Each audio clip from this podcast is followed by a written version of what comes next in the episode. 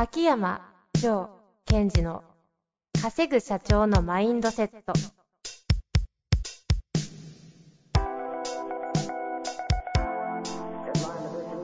なぜ一流の経営者たちはぶつかる壁を次々と越えられるのか。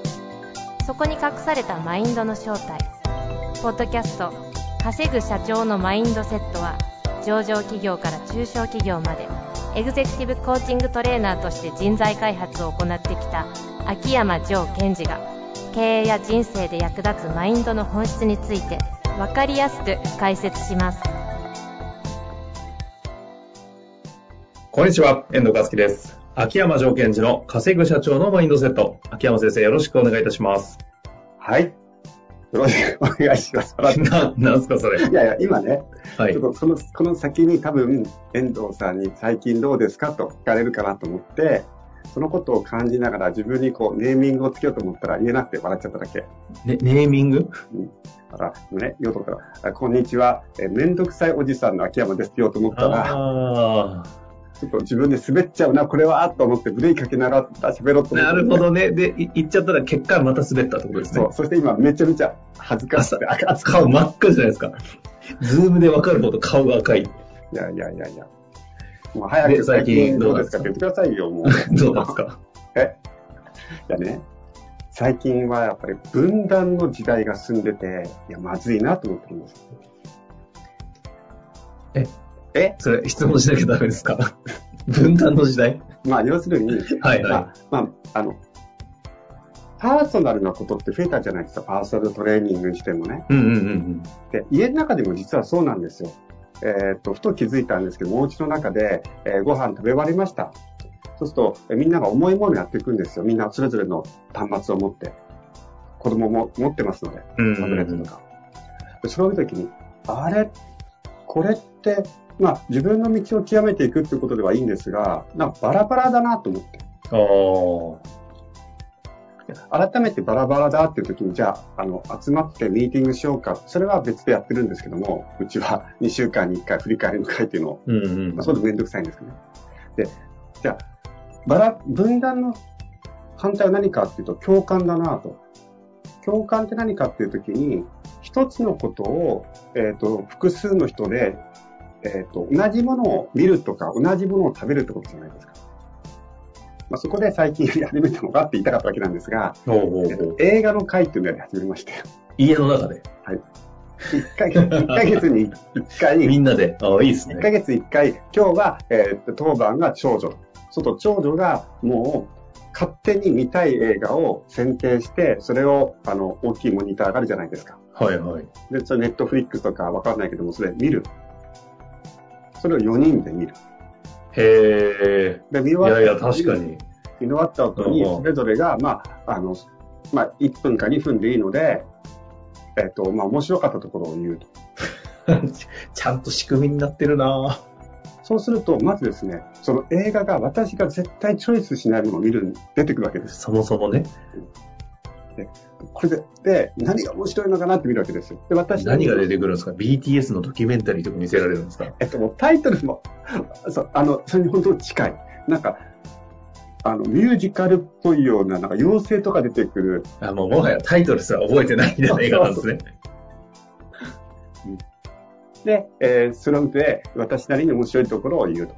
で、それを、まあ、娘二人が言う、まあ、妻も言うときに、そんなとこ見てるんだっていう。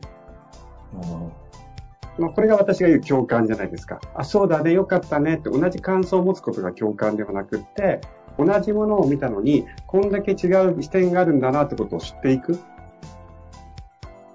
という映画の会をやってるんですが、まあ、本人たちとしてはどうもめんどくさい父ちゃんだなという そこにちょっと一旦共感してあげてほしいですね。で、めんどくさいおじさんですって言いたかったら滑っちゃったの。ああ、なるほど。いや、でも、あなんかすごい、あの、社社会問題というか、もう問題とするのかわかりませんが、うんあの、すごい現実の話だなって感じですよね。家の中で全員が端末、タブレット、違うものを見てるって普通ですもんね。うん確かに。それで、あの、他の人がいいと思うのを強制的に見る。強制的に見る中で、自分の楽しいとか、面白いっていうところを無理くり探していく。無理くりじゃないけど。なるほどですね。なんかそんな流れでですね、ちょっと久々に、すごいシンプルなんですが、今にもなんかこう、繋がってきそうな質問いただいてますので、早速ちょっと入っていきたいと思うんですけど、はい。えっと、今回、あの、普段、公式 LINE、あの、無料でされてると思うんですが、うんその中で、えーいただいた質問が、すごく、あ改めて回答したいなっていう回、えー質問だったようなので、ちょっと紹介していきますね。はい。えー時に、今更ですが、アウトカムというのは、求めていること、求めている結果のような意味で良かったでしょうかいつもなんとなく聞き逃してしまっておりますので、教えてください。はい。公式 LINE の方に質問来たんですが、うんうん。いや、確かにね、昔から聞いてる方とかは、アウトカムって散々言ってたけど、最近説明してないので、ここに来て久々にいいかもしれませんね。そうですね。で、まあ、私たちの会話の中で、そのアウトカム何とかってもう普通になっちゃってますけどね。うんで、アウトカムってことは、えっと、例えば、ゴールではないんですよね。あと、目的に近いけど目的ではないんですよ。で、一番アウトカムということを捉えるときに、あのー私が説明しているのは、それを通して何を得たいんですかという問いになるんですね。うんだから、これって目的と似てるんじゃないですかっていうと、あの、ニュアンスは似てるんですが、えっと、問われたときに、あ体の中の、頭の中とかマインドの中で起こることが変わってきちゃうんですよ。うんうんうん。えーどういうことですか？例えば、えっ、と、じゃあ私のさっきのね、えー月に1回、親子でえ映画会をやると。うん非常にわかりやすいですね。で、それの目的は何ですかって聞かれたとき、目的か。いや、なんかこう、最近バラバラになってるんで、こう、みんなで、うーん、あの、同じことをシェアすることが大切だと思ってって、ってなっていくんですよ。で、じゃあ、アウトカムって何ですか？つまり、それを通して何がやりたいんですか？って、この問いっていうのは実は、それを、映画をみんなで見た後のステートになっちゃうんですよ。これわかります？うんうんうん。これ目的は何ですかっていうと、それが実現されてないんだけども、僕たちはどういう目的でやろうんだ、やるんだろうっていう、喋ってる時のステートと出てくる言葉に乖離があるんですよ。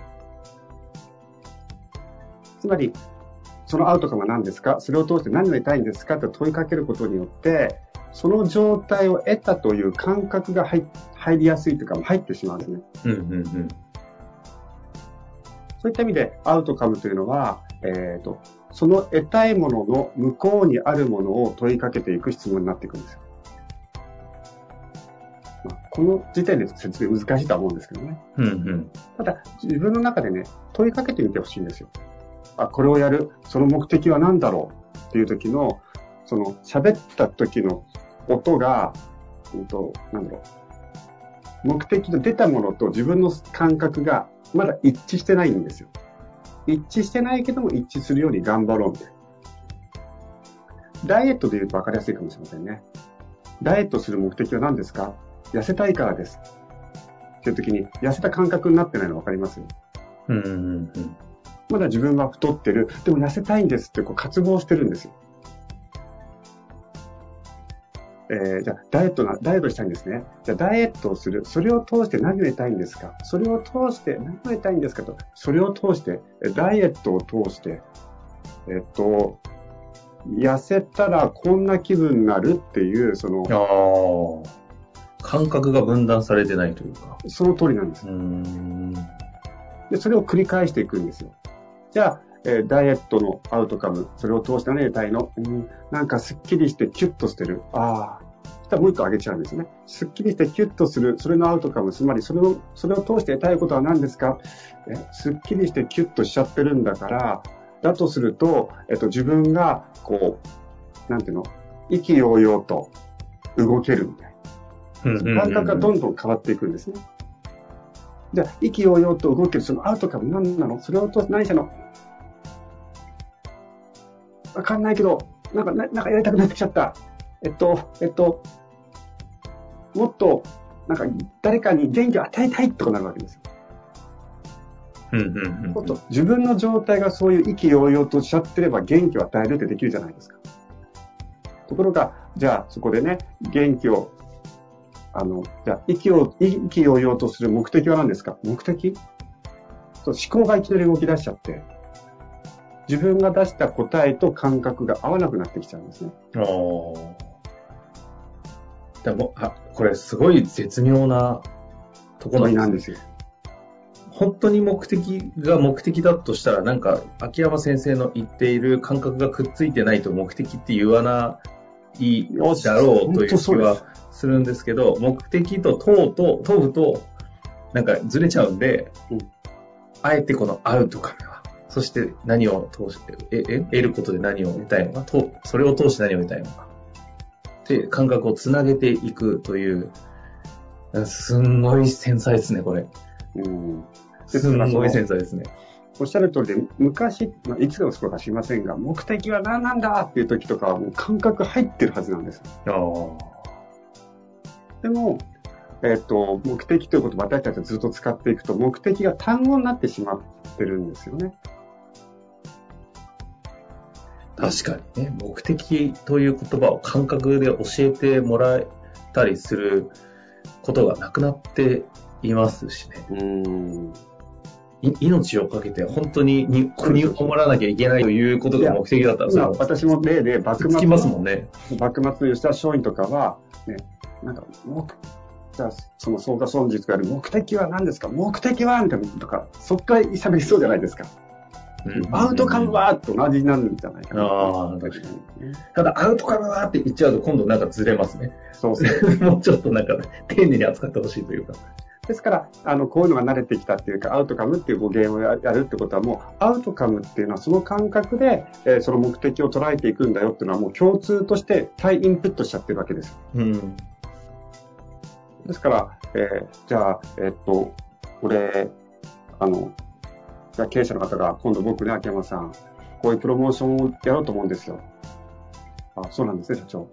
その目的は何ですかじゃなくて、それのアウトカムは何ですかっていうと、感覚からそれを捉えていかなくちゃいけないっていう言語になってるので、うん。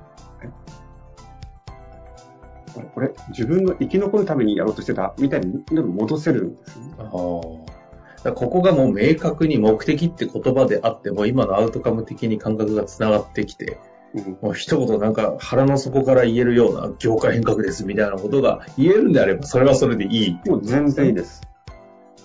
それこそ、アウトカムはという聞く、アウトカムはその感覚と言葉を一致させていくというあこと。あ。だいぶ整いましたね、これ。ありがとうございます。だいぶ整いましたね。あの、過去のね、えっと、いろんな回で、アウトカムはとかというのもやったりしてると思うんですけど、はい。当時の回と聞き比べていただくと、内容、言ってることそのものは変わらないはずなんですが、だいぶ感覚も違うような表現してくださっていると思うので、はい。過去何回かわからないんですけど、ちょっと調べていただいて、はい。ぜひね、両方比べていただきたいですね。ですね。はい。まあ、ということで、今日はアウトカムとはという、久々にこういう回もいいですね。なんかこういった、うんなんか改めて聞きたいんだけど、みたいなのありましたら、ぜひ遠慮なくおはい聞きいただけると嬉しく思います。先ほどあのご紹介しましたが、公式 LINE の方からの質問とかもね、こうやって扱いたいと思いますので、公式 LINE 週3回ですかね、いろんなメントレ系情報来ますので、そちらの方もご登録いただけたらと思います。というわけで、秋山先生、ありがとうございました。はい。ありがとうございました。セミナーのご案内です。毎月開催されているアカデミアですが、6月のテーマはビジネスマインドが奮い立つ自分軸の作り方と聞いています。秋山先生、どんな内容なんでしょうか？はい。まだまだ時代の練りはついてますよね。そんな中、自分軸が重要ということはなんとなく分かってるんだけども、じゃあその自分軸って何か？そしてその自分軸ってどうやって作っていけばいいのか？そのことについてお話をしていく予定です。今お伝えいただいたアカデミアは6月の23日水曜日18時からズームで開催されます。詳細はポッドキャストの冒頭に PDF を差し込んでおきますので、そちらをご確認ください。本日の番組はいかがでしたか？番組では秋山城賢治への質問を受け付けております。ウェブ検索で秋山城と入力し、検索結果に出てくるオフィシャルウェブサイトにアクセス。その中のポッドキャストのバナーから質問フォームにご入力ください。また、オフィシャルウェブサイトでは無料メルマガも配信中です。ぜひ遊びに来てくださいね。